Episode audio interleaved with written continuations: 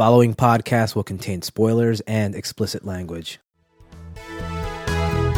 Hello, and welcome to episode 42 of Yeah, it's that bad. My name is Joel. And I'm Martin. No, I'm Kevin. This is a show that looks at supposedly bad movies and asks the question, is it really that bad? And what that boils down to is that we look at movies that are rotten on Rotten Tomatoes and we reevaluate that score. Does it really deserve to be that low? Tonight's movie is 1986's Top Gun, directed by Tony Scott, starring Tom Cruise, Kelly McGillis, Val Kilmer, Anthony Edwards, Tom Skerritt, Michael Ironside, Meg Ryan, Rick Rossovich, Whip Hubley, and James Tolkan. Top Gun is a 1986 American action film. This film currently holds a 50% on Rotten Tomatoes. How about a plot synopsis? Pete Maverick Mitchell is a young naval aviator aboard the aircraft carrier USS Enterprise. He and the radar intercept officer Nick Goose Bradshaw are given the chance to train at the Navy's Fighter Weapons School, or as the naval officers call, the Top Gun Academy. The film depicts Maverick's progress through the training, his romance with a female instructor, and his overcoming a crisis of confidence following a fatal training accident. Okay, guys, Top Gun. What is your history with this? I, being a hot blooded patriot, have seen this movie several hundred times. I have also seen this movie more times than I can count. I own this. We watched my personal DVD copy of it, and I even dressed up as Maverick for Halloween, senior year of college, and have the picture to prove it. Let's take a look at this.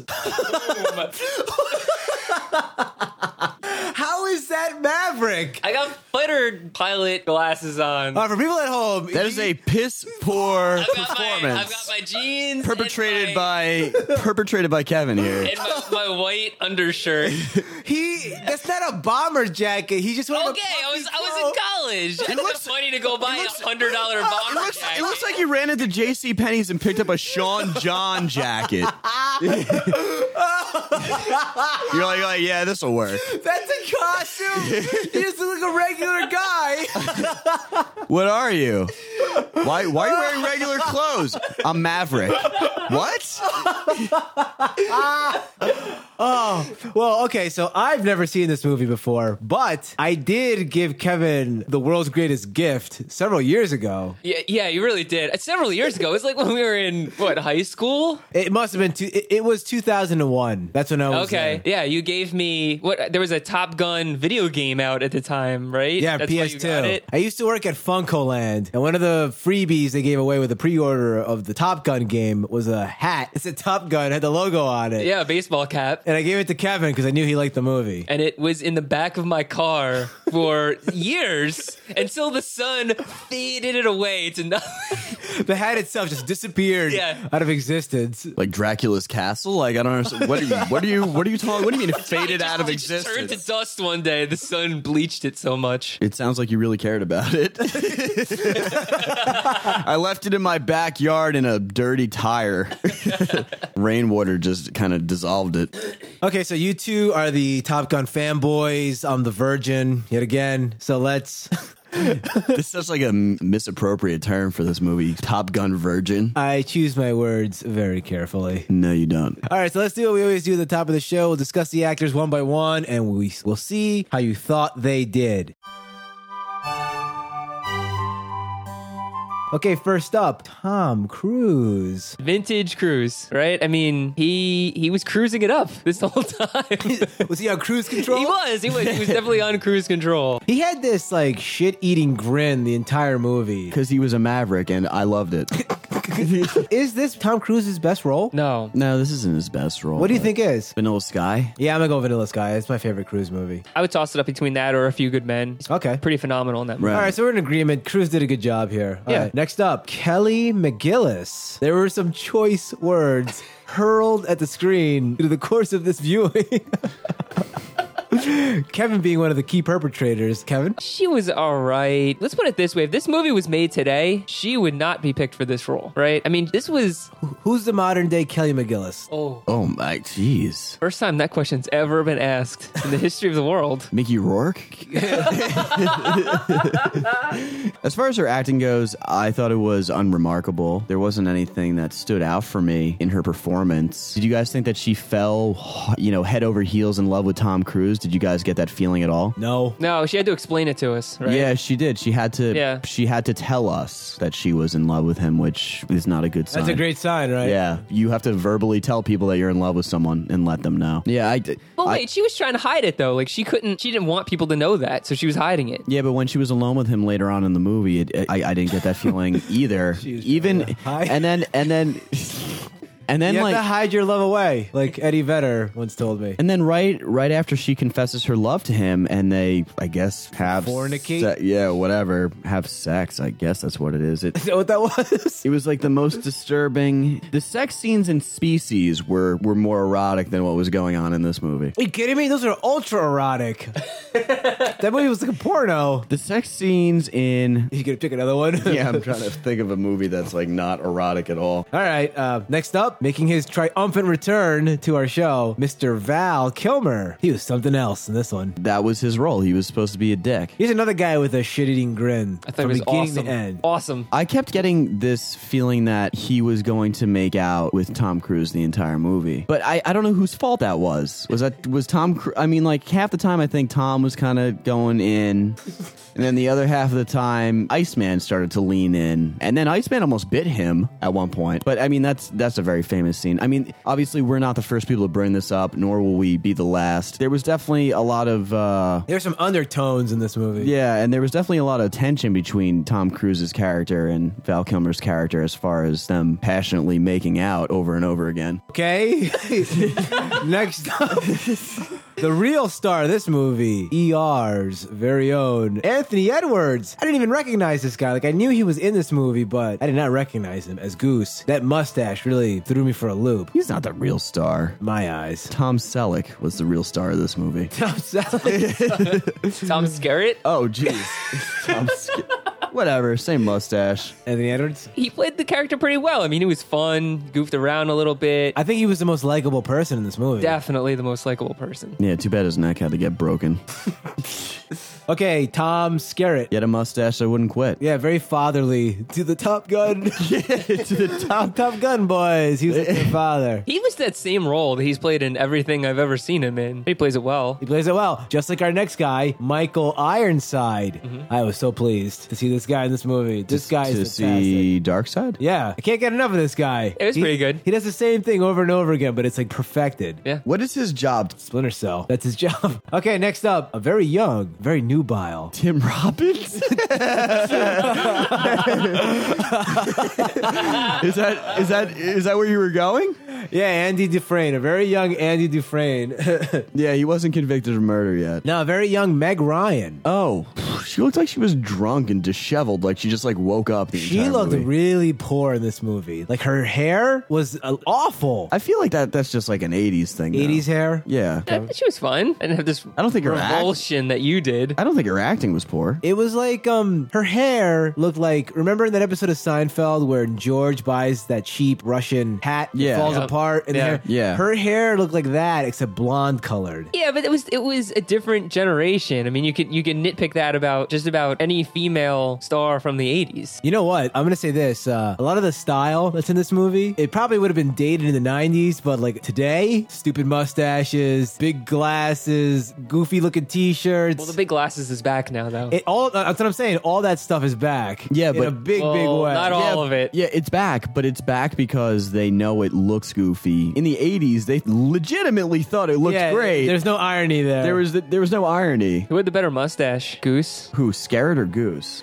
Skerritt's been working on that mustache for like 40 years at that point, and like his lifelong quest for the ultimate the ultimate mustache. Him versus Tom Selleck. Okay, so yeah, these other people, whatever. Let's just move on to the rest of the movie. Okay, let me give you the brief history of Top Gun. The primary inspiration for the film was the article Top Guns in the May 1983 issue of California Magazine. Both John Carpenter and David Cronenberg turned down the chance to direct. Val Kilmer did not want to be in the film, but was forced to by contractual obligations. Director Tony Scott was officially fired three times during production. The producers wanted the assistance of the United States Navy in production of the film. The U.S. Navy was influential in relation to script approval, which saw changes being made. The opening dogfight was moved to international waters as opposed to Cuba. The language was toned down, and a scene that involved a crash on the deck of an aircraft carrier was also scrapped. Maverick's love interest was also changed from a female enlisted member of the Navy to a civilian contractor with the Navy due to the United States Department of Defense's prohibition of fraternization between officers and enlisted personnel. The Charlie character also replaced an aerobics instructor from an early draft as a love interest for Maverick. The Navy made available several aircrafts from F 14 Fighter Squadron, VF 51 Screaming Eagles for the film. Paramount paid as much as $7,800 per hour for fuel and other operating costs whenever aircrafts were flown outside of their normal duties. During filming, Tony Scott wanted to shoot aircraft landing and taking off, backlit by the sun. During one particular filming sequence, the ship's commanding officer changed the ship's course, thus changing the light. When Scott asked if they could continue their previous course and speed, he was informed by the commander that it cost $25,000 to turn the ship and to continue on course. Scott wrote the carrier's captain a $25,000 check so that the ship could be turned around and he could continue shooting for another five minutes. Renowned aerobatic pilot Art Scholl was hired to do in flight camera work for the film. The original script called for a flat spin, which Scholl was to perform and capture on a camera on the aircraft. The aircraft was observed to spin through its recovery altitude, at which time he radioed, I have a problem, I have a problem. Scholl was unable to recover and crashed his Pitts S2 into the Pacific Ocean off the Southern California coast near Carlsbad on September 16, 1985. Neither Scholl nor his aircraft were recovered, leaving the official cause of the accident unknown. Top Gun was dedicated to the memory of Art Scholl. Top Gun quickly became a phenomenon and was the highest grossing film of 1986. It was number one on its first weekend and went on to make a worldwide box office total of 400 million. 350 million? Kevin wins 353 million. Oh. The United States Navy stated that after the film's release, the number of young men who enlisted wanting to be naval aviators went up by 500%. Top Gun is currently being converted into 3D for a 2012 re-release in theaters, pending Tony Scott's approval.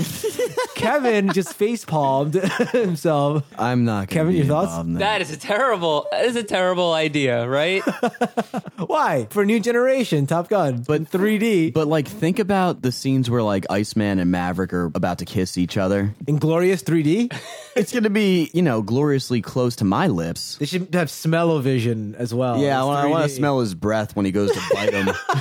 that 3D volleyball scene will be something to behold.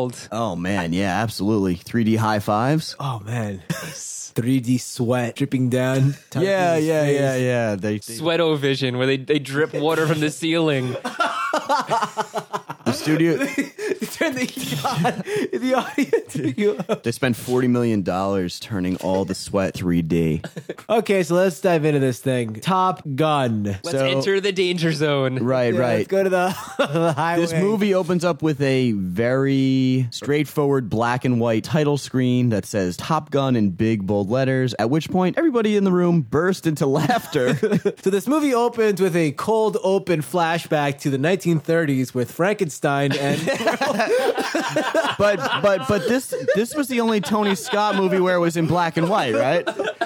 All right, so first off, let me just get this out of the way. I think that the aerial battles in this movie are shot really well, like really well done. Yeah, I would agree Right. with that. Like there are certain points where they have like the camera like on like the wing or on like the missiles or something, and like the, the, the plane is like doing all these movements. You can see the horizon and the curve of the Earth flying around. I, I thought that looked fantastic. The logistics of it, when I was thinking about how they would have accomplished that, is uh, harrowing and it's impressive. Did to it me. take your breath away? boom, boom, boom, boom. Yes, it absolutely took my breath away. So I yeah. thought it did a really good job of making you feel like you were up there, right? Because you didn't have, there was no big picture view to see everything that was going on, like at any point, which is w- exactly what you wouldn't have if you were up there in the jets with them. I felt like Goose. I was looking around my shoulder the entire time to see if I could see other MiGs coming in on our uh, on our six. I felt like Okay, so it opens up with them taking off somewhere in the Indian Ocean, and The Adriatic Sea. Right. Fly towards Pennsylvania. I guess I'm thinking about Van Helsing. they're flying towards Transylvania. Okay, so they're in the middle of the Indian Ocean, and these F 14s are taking off to do a routine patrol around the ship, and they encounter MiGs. This scene is essentially a game of tag between the American pilots and the. Country of unknown origin. Yeah, the Enemy MiGs. yeah the enemy MiGs. I, I guess it's it's What insinuated country they're- were they? So they had like red stars. I guess on them. it's they're communist. I guess. I don't And, know. and wasn't like the logo on their helmets like a fist grabbing a lightning bolt? Yeah, something like that. Seems very fascist to me. yeah, so it's communist origin. I mean, international tensions were high at this point with the Cold War. I don't think we wanted to. I you got a question for you. If- Upset anyone. Once you get a missile lock on the other plane, does the other plane just give up and that's it? It's like a game of tag with missile lock? Oh, they don't want to die, right? Yeah, I mean, I think early on in that first scene when they engage with the enemy MiGs, the, the enemy seems to have kind of stepped into the wrong territory. That was the that was the idea I had there, and which is why they kept counting down of how close they were getting basically to the ship because they don't want the enemy MiGs to get to the ship and fire on the ship. So they sent out the the jets to face them, scare them, think that you know if they try anything that they'll just be shot down. It's basically a game of intimidation. So when But they, it seemed that they all knew that, that they all knew that it was a game of intimidation and that the enemy MiGs were aware of that as well. So then I'm going to pose this question. Why did the character Cougar have like, have like this like ego, Mental break like, like, like this ego death? He like no longer existed as a human being anymore. They're like, they're like, come on, Cougar, fly back. And he's just like, it looks like he's dying of cholera. He's like sweating to death. He, the he's our first sweaty man. first of many sweaty men. He is uh, all right. I'll say this though: he's the sweatiest of all the sweaty men. He basically has a panic attack up there because he has the enemy MiG on him, and for whatever reason, he thought that he was in real danger. He looked at the picture of his, his wife and kid, and he realized how much he had to lose, and all of that weighed too much on him up in the jet, so he lost his cool. All right, I'll pose this question: Are they put through a battery of mental examinations to see if they can handle stresses like that? According to Armageddon, you remember? Yes, they are. That's my scientific reference. Armageddon. Okay, so going with Armageddon law, they have been. uh Rigorously screened. so this shouldn't happen, and then, but but but it does. So they, you know, Maverick acts like a maverick, and instead of landing with low fuel, goes back out and kind of like I didn't get this. Like, what was he him going to do? talks him back in is that is, is that what happens he makes it in with almost no fuel and then it cuts to the next scene where he's in the office of the commanding officer on the aircraft carrier and essentially throws the equivalent of like a detective turning his badge in Yeah, Cougar. Uh, he gives up. He pulls off his wings and throws him on the. the from what I understand, if you enlist in the military, they own you. You can't just be like, "That's it, I'm done, bye guys," and then just leave. You're in the middle of the ocean. Like, how are you getting home? I, I guess, I mean, he turned in his wings, so he's not going to be a pilot anymore. I mean, You maybe can't he's- do that. They own you. He's gonna swab the poop deck. That's gonna be his new job. Yeah, I mean, I'm. Pre- I have to think that if you went into your commanding officer and you're like, I can't fly planes anymore, I freaked out. They're not going to hand you the keys to the forty million dollar plane and say, "Here, go fly again." I don't know. I, That's I- what happens at the end of this movie with uh, Tom Cruise. Yeah, they force him to go out again. Yeah. They're like, Oh, they didn't force him. They said keep sending him up. They're like, keep sending them up. And then after he came to the graduation, they're like, all right, we got a mission for everybody. And there are 40 or 50 people there that they could have chosen from. And they choose the one person who had essentially the exact same problem, like a panic attack out there. We just covered the end of the movie. We're done, right? Yeah, all right. So, And so- that was Top Gun. As Tom Cruise shows his stuff up in the air, he gets chosen to join the best of the best of the best, the Men in Black elite. Not before he gets chewed out, though, because he's writing checks his body can't cash. Yeah, and he gets chosen to be a member of Top Gun. What what is this Top Gun Academy? What's going on there? It's a bunch of rough and tumble boys just trying to do their best to figure out how to fly planes the best they can. Yeah, it's, I mean, it's basically just you know, it's like the AP class, right? I mean, these are like the best kids, so they get thrown into another higher level class to learn more flight training and stuff like that. And just like in high high school, they're exploring their sexuality. Iceman. There's a lot of locker room hijinks. a lot of locker room But when we hijinks first see and when we- people spanking each other with towels and When we first are introduced to Val Kilmer, there's a grown man has like his arms around him, like whispering in his ear. That's his boy. and Iceman makes love to Tom Cruise with his eyes. While spinning his pen seductively. That was funny. does. What was that was pretty funny. well, when Tom Cruise arrives at the Top Gun Academy, he's riding his motorcycle at top speed, and the, the planes are shooting off mm-hmm. around him. And then and then he waves to it or something. yeah, no, he gives him like- like a fist pump. oh yeah, he fist bumps. So after this scene, we're then taken down to a little bit of shore leave at the local bar. so they're at their local gin mill, and What is it with you and this gin mill? I like that phrase. I like that turn of phrase, gin mill. That's cool. it's not It reminds me. It makes me think that they're in Holland or something. Dexter Holland. What? They're inside him. the guy from The Offspring. All right, so they're, they're in this bar, and the women. How would you describe the way they're dressed? Like the, the '80s fashion. Of the You day. can't get over this. Yes, they don't. They don't look like the women now, so they're not as attractive. The end. It's, it's, it's, sho- it's, it's shocking to me what people thought was like hot back in the 80s. It's shocking stuff. well, I mean, In this modern day post Megan Fox world, you know, Yes, the, these women would never have survived in Hollywood supermodel elite. which makes you wonder wh- what's going to happen like 10, 20 years from now. Like, we're going to look back, they're going to be like, oh my God, Megan Fox. What a Women, joke." wi- women are going to be so attractive in ten years that men aren't going to be able to go to the movies without, you know, taking some type of anti Viagra.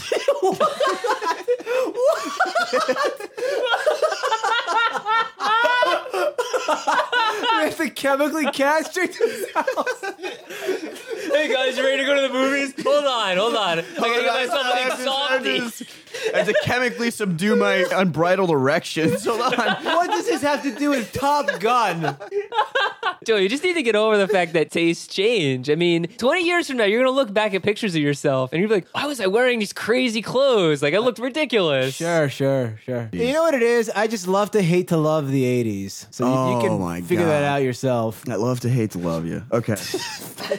so in this scene, Tom Cruise apparently has a pickup song and dance routine. It's not even a pickup line. He goes, Yeah, he has the world's greatest pickup routine. Amazing. Yeah, he it's- gets all the ladies. yeah, he he turns to Goose and he goes, I think She's lost that love and feeling. I think she's lost that love and feeling. He's like, hate it when she loses that love and feeling. And then he puts on his aviator sunglasses in the middle of the night in a bar. Which, by the way, Val Kilmer was already wearing his in the middle of the night. Yeah, I'm, I'm gonna let that slide though. It is pretty cool. Very cool. Tom Hard. Tom Cruise, so, very yes, he's very Corey Hart. Tom Cruise hooks up a microphone to a unknown PA system somewhere and starts singing, and then everybody else in the bar joins in in a very Glee, you know, high school musical style song and dance. Just like in She's All That, they practice this. yeah, yeah, Yeah, Kevin, yeah. Kevin. This is just like in She's All That. They break out in the song and dance. Well, you know, this implies that Tom Cruise has done this before, and he'll do it again. Oh, yeah, right? definitely. That this is his thing. Like, Yeah, he, yeah. He picks a random victim, serenades them, and they swoon. Mm-hmm. But I, I guess it worked because uh, they get together eventually. It's very charming. He's a real maverick because this is this is a dangerous maneuver. The only maverick I care about is Mel Gibson. You know what I'm talking about? Nope. Mm-hmm. Kevin gets it. Yeah. So it turns out that this woman is actually his instructor, his civilian, whatever contractor. She that's going to. emasculates him. Yeah, they're. She chemically castrates him. No, she doesn't do. of- She calls him a big baby in front of all his friends, and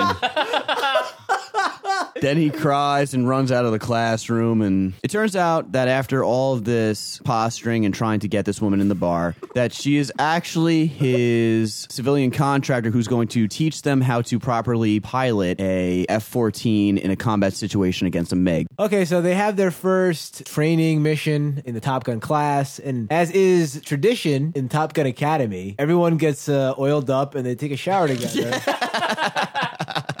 That's like standing orders from the president.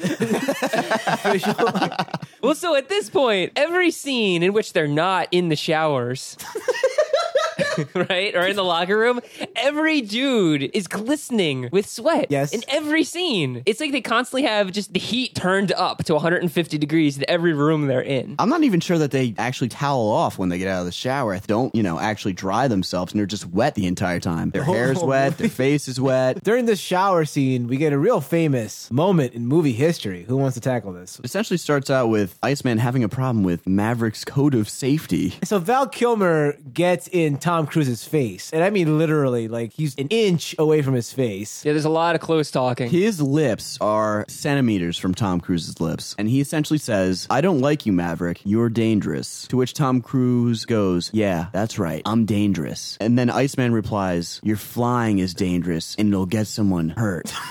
or Wow, your dramatic reading is very good. you want to do it? No.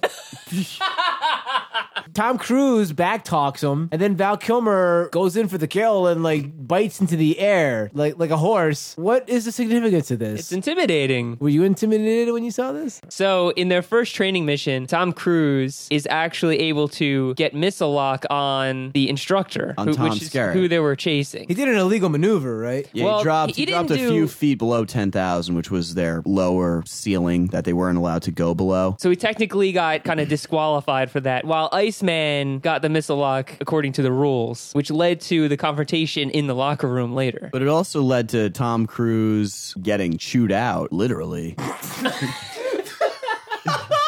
By Oh my god. He didn't help himself when he when he buzzed the tower while the Oh yeah, yeah. We're introduced to my favorite character in the movie, uh, Coffee Man. Too much Coffee Man. It's this guy who constantly gets coffee spilled on him. Everywhere he goes, he gets coffee spilled on him. it was like his sole purpose in this movie was to have coffee spilled on him. he was like Tom Cruise sought out ways to startle him to get him to spill coffee all over his body, like on his face, on his shirt, down his pants. Let's jump straight to the volleyball scene. This is my favorite scene in the movie because everybody is really oiled up. They're really flexing and there is some great music playing. It's a song lets everybody know that, you know, Top Gun School's serious, but they have downtime too and they just want to play with the boys.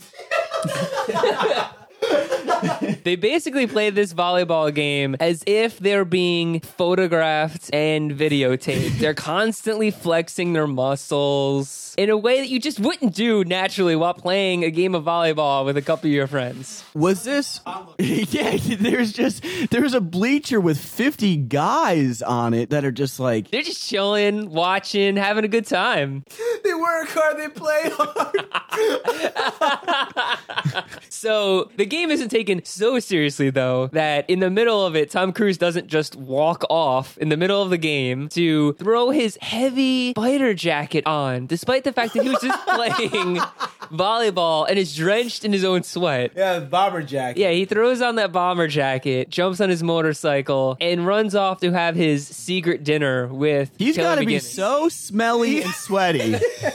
Cause he didn't shower. He just threw that T-shirt on that he was wearing all day. Oh, oh, and by by the way, they're playing volleyball in jeans, really tight mid '80s jeans. This is a physical impossibility, but I'm going to digress because he's got to smell as he's going to this date, right? It's not like he's not close to her. He's right across the table from her, and they're like drinking wine and enjoying like That's a the good finer things. He's got a reek. He shows up late too. He shows up late, sweaty and stinky, and asks, "Can I use your shower?" Like, how is that your move on your first date? How is that your move? And you're gonna get anywhere with this girl? All right, so we're, we're going to skip forward a little bit and we're going to progress this relationship between Tom Cruise. And for whatever reason, they're in some type of uh, computer generated flight simulation of a, of a fighter, I guess, uh, of like a MiG and an F 14 fight. And Tom Cruise does a maneuver that is unconventional and unorthodox. But for whatever reason, being the maverick that he is, he doesn't get shot and he wins the, the fight between the F 14 and the MiG. He kind of gets chewed out by uh, Kelly McGillis and he kind of storms off in like a very emotional huff and drives away on his motorcycle. She then gets in her car and just like in almost almost in like a police Like from the bank 70s. bank robbery bank robber chase scene from the 70s like chases him her car gets air like she's Airborne. yeah she's cutting off other cars she's She's putting everyone's life at risk. Blows through stop signs. she stops him and goes you know what i didn't you didn't let me finish but i couldn't finish because i didn't want them to know that i've fallen in love with you we're then treated to this very awkward silhouette of them licking each other's faces is it it's supposed to i Kevin? think it's supposed to be sensual kevin I mean, it. it I, I mean, it is sensual, right? But it's is it comfortable no, it's it's pretty awkward Were to you watch highly it. eroticized when you watched this? I no, not in the least bit. I know you were, but Yeah. the rest of us in the room weren't. needed to take my anti-Viagra pills when I was watching it. I, I feel like I had like an inverted boner, if that's possible. You grew a vagina? Yeah, I guess that's an in- I guess that's an inverted boner, right? So I have a fun fact about this sex scene. If you guys remember, it was all blue. Right. Now that wasn't a stylistic choice. That was a That was to practical celebrate choice. the Navy What? to get people to sign up for the Navy. oh yeah, accelerate your life. well, the reason that it was blue is because when the movie was over, they had a test screening, and the 1986 audience complained that there was no sex scene. They're like, "What the hell? Where's the sex scene?" In the original version, they didn't do this, so they had to do these sh- shots after the fact, you know, after the movie was over. But by that point, everybody had already started on other projects, and Kelly McGillis was on another movie, and she changed her hair color for that movie. So they tinted the scene blue to hide her hair color. Mm. In the next scene during a training exercise, Goose and Maverick get caught up in jet wash and they go into a spin out, a unrecoverable situation where the F-14 spins uncontrollably towards the earth and it's going to crash and they have to eject. Maverick and Goose pull the eject lever on both their seats, but unfortunately the canopy on the F-14 does not come off fast enough. Yeah, they try to eject, but Goose. You think the guy that died in the making this movie died during this scene? trying Because they said he died trying to do a flat spin. Mm-hmm. Probably. And this is been. it. Yeah. And then Goose's character dies. All right, yeah. So so Goose dies a needless death at the hands of Tom Cruise's pathetic incompetence, Tom Cruise, you have to admit, was exonerated of all wrongdoing. just like O.J. Simpson. Oh, really? He was guilty because he got away on a technicality. Like, he was guilty, but he had a great. He, he he had a hotshot lawyer that got him out. Like what? yeah, exactly. That's exactly what happened in this movie. He's at a military tribunal. There's no lawyers. Well, then the next thing that happens is Tom Skerritt comes in with his phenomenal mustache and, and essentially says, "Listen, people die, dude. Get over it." And then like pats him on the back and walks Suck- away. suck it up, suck it up, bro. and then just walks out. And Tom Cruise just stares at himself in the mirror like a baby.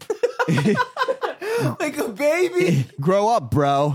Move on. His friend just died. Sad moment. yeah, I know. Like the corpse is still warm, and he's like, "You gotta Yeah. get over it, bro." You got to You got to get back in the cockpit, dude. like, we Three got, hours later, We got a his friend job just to do. Oh, by the way, there was never a funeral, was there? Not that we saw. Burial at sea. Oh, really? They just they just leave his body there. No, we They- saw they- the they- helicopter like lift him up by the neck like a hangman's noose up into the helicopter. They laid his body on a pile of hay and they lit it on fire. Oh, they gave him a Viking And his- funeral. and his- And then And his- Goose's, Goose's giant face. head it rose up into the clouds. winked at us from heaven. It's killing the Kelly McGillis got on a raft and rode herself out to sea. Why are we so haunted by Van Helsing? Yeah, so Tom Cruise loses all his confidence, and that's pretty much the end of the movie, right? The end. no. No, not here. remotely. By the way, this is a, I guess it's a trope, something that we see over and over again that I am sick and tired of, and quite frankly, I don't want to see it ever again. I quit, and then three seconds later they come back, right? How many times have you seen this? Have Over you never oh, and over quit again. anything, Joel? Of course not. Joel, everything Joel does, he makes sure it's finished to the end. All the T's are crossed, all the I's are dotted. Yeah. Perfect. Like this podcast. I would never quit this podcast. wink, wink, wink, wink, wink.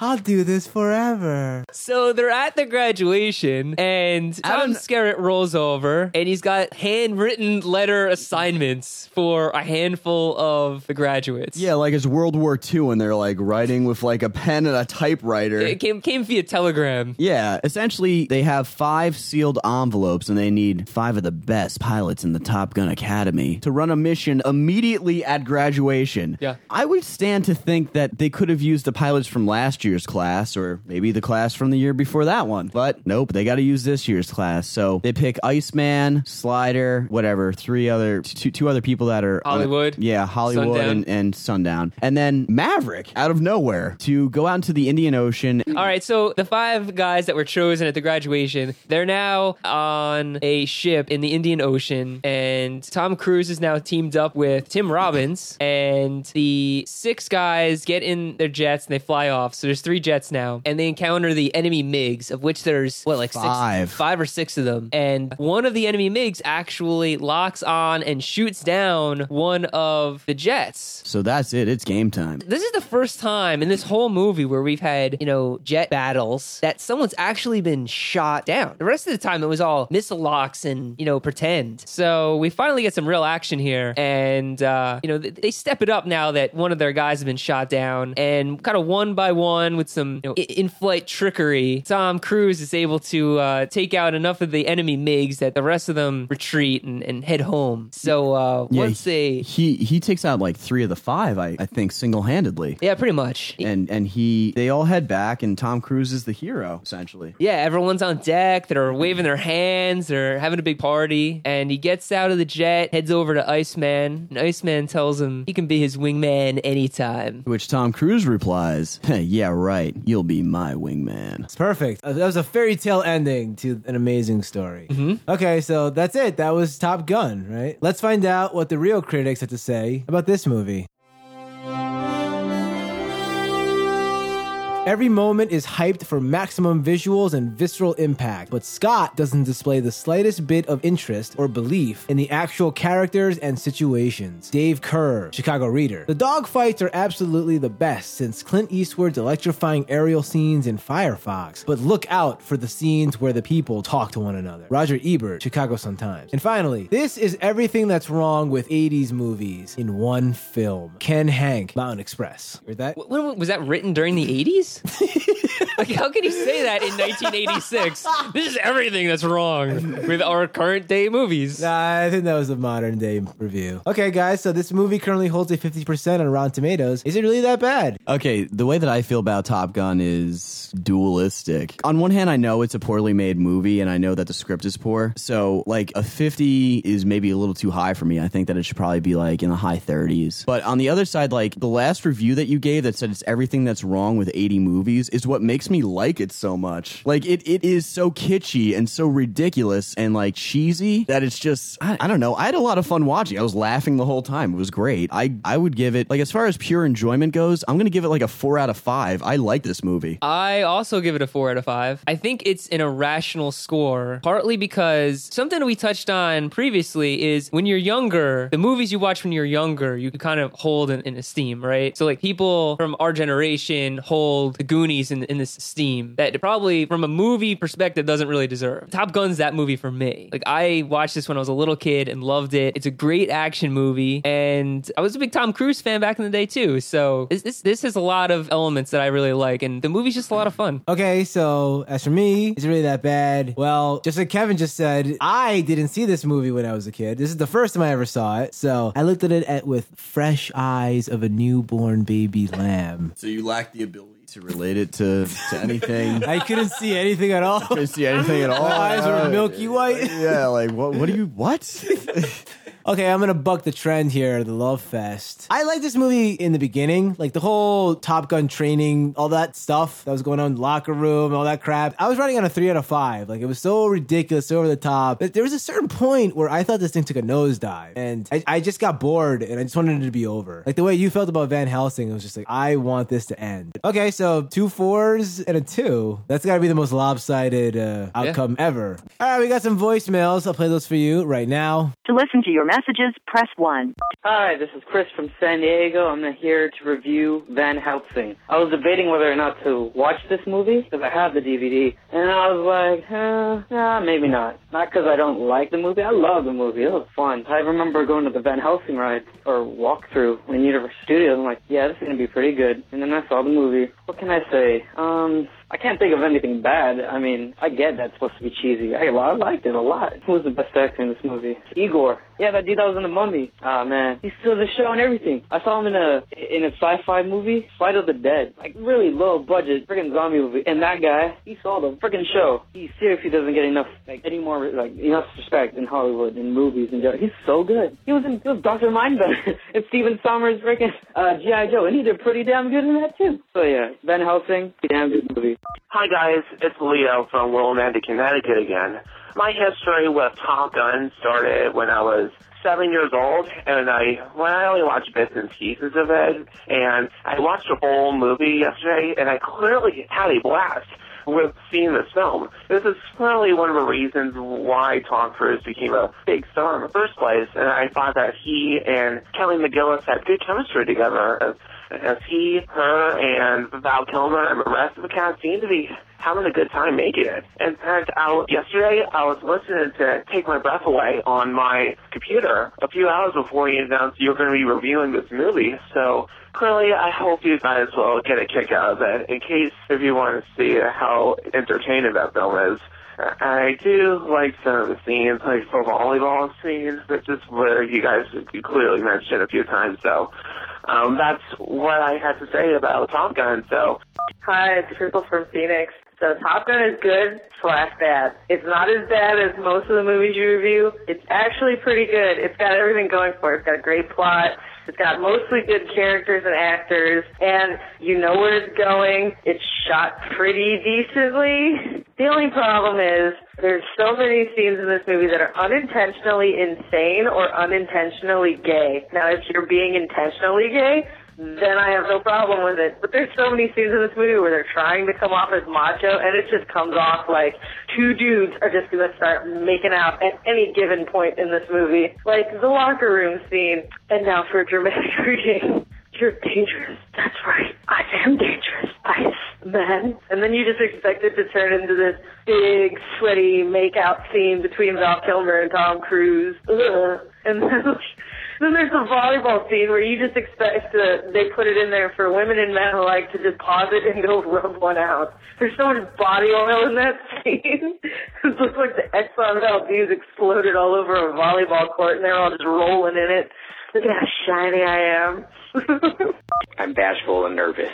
Yo, it's your boy Tyrone from Oregon, where the trees are always watching. Take my breath away.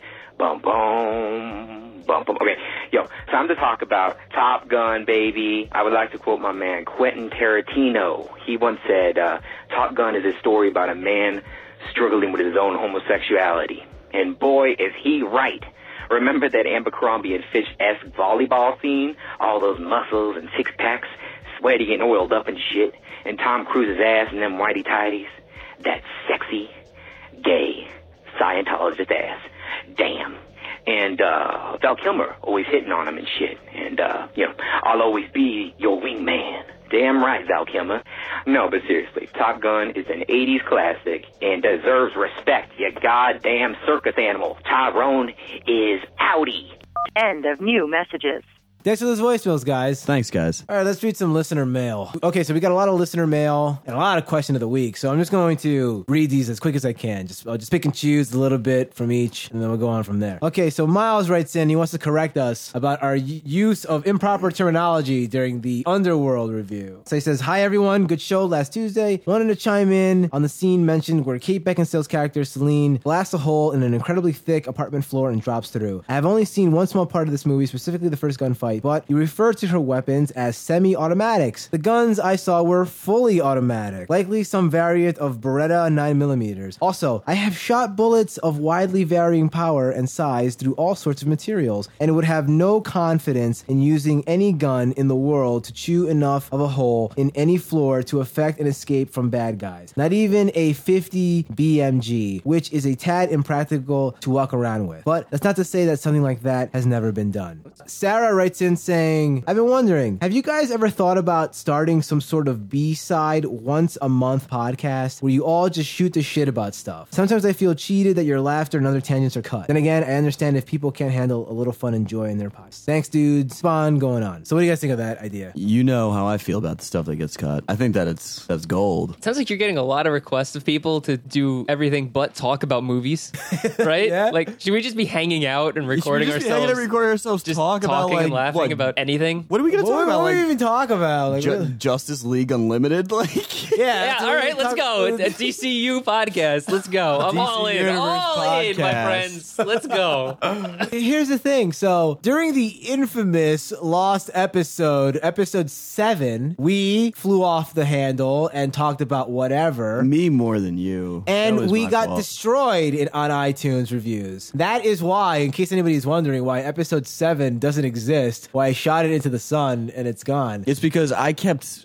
we kept just talking about like Nickelodeon and other stupid crap, and people went crazy and they gave us like one star reviews. Yeah, so that's pretty much why I try to keep these tangents to a minimum because we were harshly punished the first time around. You know, when I initially envisioned this show, I, I considered it to be like just like what she's mentioning, just like us shooting the shit, talking about movies with a very loose structure. That's what I initially envisioned the show as. But because of episode seven, the lost, forgotten episode, And also the Twilight episode, as far as building a structure. yeah, that's why the show is the way it is because people made it very clear, like, stay on topic, you idiots, knock it off, and and we listen to that. So that that's why we don't choose the shit. But would we ever do this rambling side show? This is, I mean, like, it's all we do whenever we hang out, so, I don't know. Maybe. I mean, you could do it as like a, you know, Facebook friends only. Ah, Oh, get Facebook into my good graces.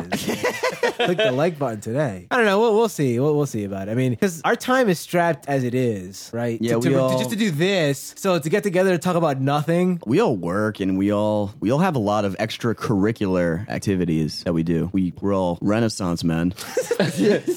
Let me ask you this. I have my own question for you. Did you ever consider watching the movie like while recording? Because you know, you like we crack jokes during the movie. You Well, want to do I, like I, I um, haven't. I, I'm pretty sure I have an email here where someone asked us to You want to do do an MST three thousand? Yeah, he, he wants us to do a commentary. Not so much. Not so much like the, the movie would be in the background, like the whole thing. I'm not talking like for an hour and 40 minutes we'd have an episode like we're doing our own commentary. But I mean like just doing it, and pulling out like the good parts of it. I was just curious. I'm not suggesting it. I was So just it, curious. would- if it would ever be thought like an about that. MST three thousand, but edited. Yeah, I guess so. Because no one, no one would want to listen to a two-hour and twelve-minute Van Helsing episode.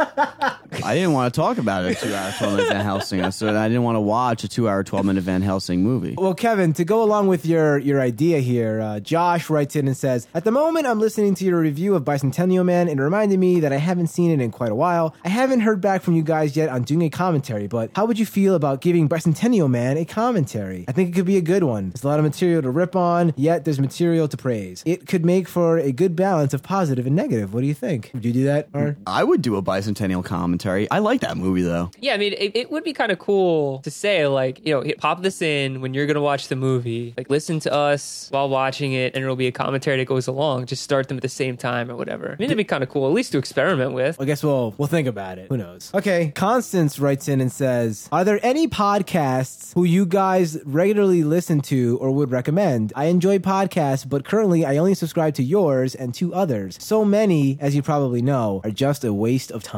Good question. I mean, I always try to listen to This American Life. That's Yeah. that's my that's my go to podcast. That should be standard issue to anybody who listens to podcasts. Is is Everybody I should- mean that's that that's the gold standard as far as like journalism, quality of a radio show. I mean like they're the best. Like no one's gonna argue that. yeah. If you like that, I also recommend Radio Lab. You should listen to that Yeah, as well. R- Radio Lab is good. Kevin, what do you listen to? Uh, I listen to The Economist, Money Talks, This American Life, The BS Report, and the Men in Blazers podcast through the Grantland Network. The Economist I heard is good actually. Yeah, it's it's really good. I mean, the Economist podcasts are usually like pretty short, but it covers some pretty interesting stuff. You're into like economy and politics and business and stuff like that. Have you uh, ever listened to Bloomberg's podcast? I used to a little bit. Is it good or? It, it was all right. I, I I mean, I have limited time. I have a kind of that was a you know lengthy list. yeah, yeah. But yeah. between Money Talks and The Economist, I get most of most of that stuff. Yeah. If you're looking for movie podcasts, my biggest recommendation would be Now Playing. I think that's probably the best legitimate movie review podcast and they do like older movies like us, and they go really deep and in depth. I really like them. Spill.com, they're really good. For current movie stuff, I like Film Junk. As for other stuff, um, along the lines of This American Life, one of their contributors is a guy named Jonathan Goldstein. I'm really into his podcast called Wiretap. I used to listen to so many podcasts, but I, I agree with her. Like, there's a lot of them are just a waste of time. Like, there's there's too many to keep track of. So, oh, oh, oh, and um, I also like uh, Jordan Jesse Go, which is one of Jesse Thorn's Maximum Fun podcasts. So there you go. Look at any of those things. They're they're, they're all pretty good. Is Kevin Smith still doing his? I gave up on the Smodcast a long, long, You know long what? time like ago. I think he something happened. He stopped putting him out, and then I just stopped listening. Yeah, I haven't listened to any of them in a really long time. Yeah, right. I, I don't I don't know why I gave up on it. Like I really don't, but I used to listen to a ton of those. It, to me, it became overwhelming. He had one podcast, and I listened to that regularly. And then all of a sudden, there was like four, and then there was like twenty. Yeah. You can't listen to all those. It's just too much. Now it's daily, right? He has them every day. I think so. They're live and everything, right? Yeah. Is that where you're taking this? We going live eventually? yeah, we're just gonna review movies 24 hours a day. Yeah, eventually we'll do a Broadway version where we review movies in front of an audience. If you're, yeah, but if anyone's into English Premier League soccer, the Men in Blazers podcast is is pretty awesome. I yeah, love yeah, podcast. yeah. I yeah, I'm sure that that's a. If we were gonna do a uh, Venn diagram, I'm sure that the two audiences would merge very well.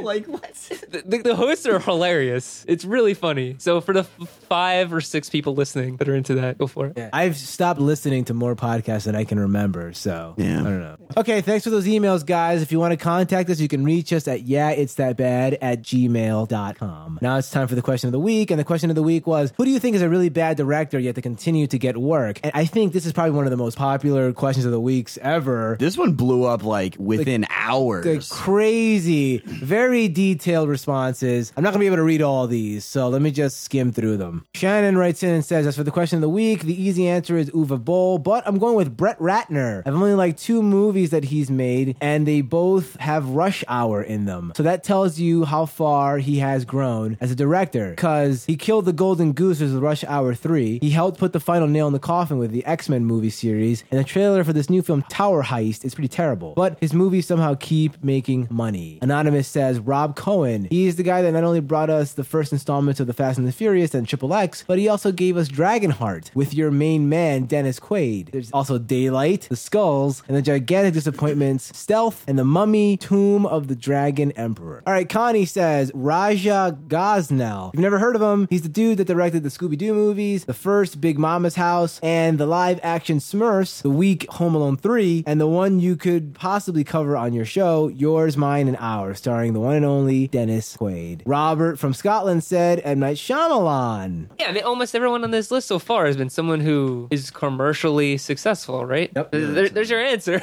right there. Loudon says, bad movie director for me, Brian Levant. This man not only helmed those god awful live action Flintstones movies, but he also did Jingle All the Way with Arnold Schwarzenegger, Beethoven, Snow Dogs with Cuba Gooding Jr., and most recently, The Spy Next Door starring Jackie Chan. Yet almost all of them made bank. There you go, Kevin. Bod Noir Babe says, the director I pick is Kevin Smith. Don't get me wrong, he did some really good movies early in his career, but his good movie trajectory is on a crash course. Since Dogma, it's been all downhill. What's worse is he thinks it's the critic's fault, not himself. He acts like a whiny baby when people criticize his latest work. I used to be a big fan, but Mr. Smith, you have to stop now. Wow. Wow, calm out. I agree with him being very critical of the critics themselves instead of actually being a little more introspective in his movie making. Geneva says Dominic Sena, he started out promising back in 1993 with Kalifornia with Brad Pitt and Juliette Lewis, but now he's been a hack for hire. Gone in 60 Seconds and Swordfish were really idiotic, but it was soon sealed by Whiteout. And the most recent crap you guys can review next, Season of the Witch, starring one of your patron saints, Nicolas Cage.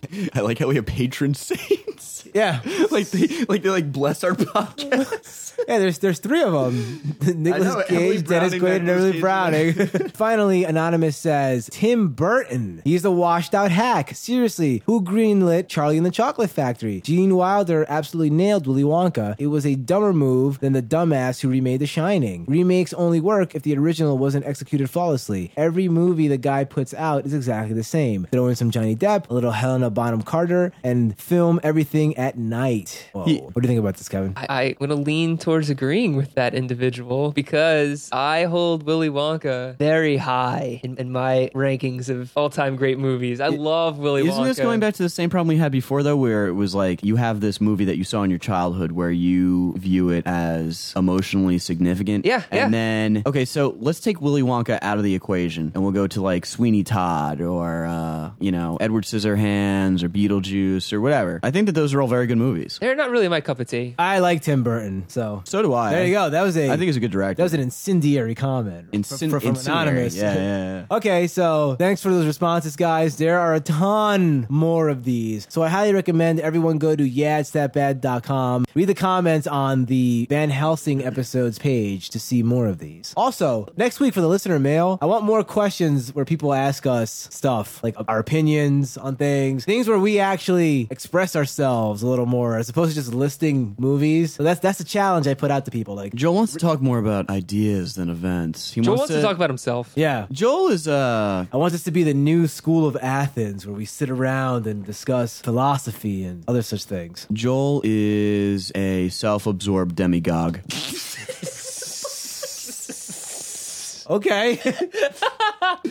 as for this week's question of the week, we got two emails here from Margaret and Kelsey. They were inspired by our comments during last week's listeners' mail segment where we discussed what movies traumatized us as kids. So, inspired by them, what movie traumatized you? And I'm lifting the age restriction, so you don't have to be a kid. You know, you could have seen some horrific thing last week that really traumatized you. So, I know a lot of people, even recently, have have told me that they watched uh, Human Centipede because there was there was quite a buzz about it, and they really regretted it. I regretted it, but not for I mean, it any was a shock value reasons. It was a bad movie, but like, yeah, I mean, there's there's a lot of people that said that Saw Five or a lot of movies from the Saw series bothered them. So Okay, so can you name a movie that traumatized you, either as a kid or as an adult? Head on over to yesthatbad.com, leave a comment on this episode's page with your answer, and we will read it on the show. Okay, now it's time to announce the winner of the listener's choice poll. And the choices were Tron Legacy versus Is pitch Black. And the winner is Tron Legacy. Just it's a real not come from behind victory. So this movie is currently playing on Netflix Instant, so you can play along with us at home. So if you've already seen this movie, give us a call at 973-797-9324. Give us a call, leave us your little mini review, and we will play it on the show. Once again, tune in next week when we will be watching Tron Legacy. Thanks for listening to the show. If you like what you've heard, please consider subscribing. We have a new episode every Tuesday. Please leave us a positive review on iTunes. Those five-star reviews really do help out the show. Head on over to facebook.com slash yeah it's that bad. Click the like button. Please help us out. We're, we've almost broken the 500 like barrier. We need your help to get us past this milestone. You can also follow us on Twitter at yeah it's bad. And you can listen to the show on your non iPhone or Zune devices via Stitcher. You can get that at stitcher.com. Once again, thanks for listening to the show. See you next time.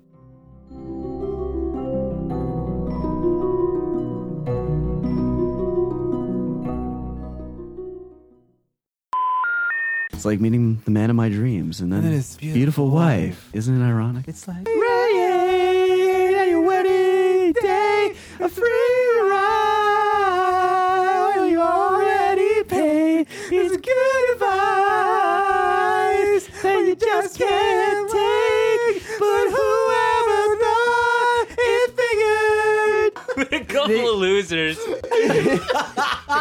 this is a disaster. Like five minutes of useful content so far. Good luck editing this one.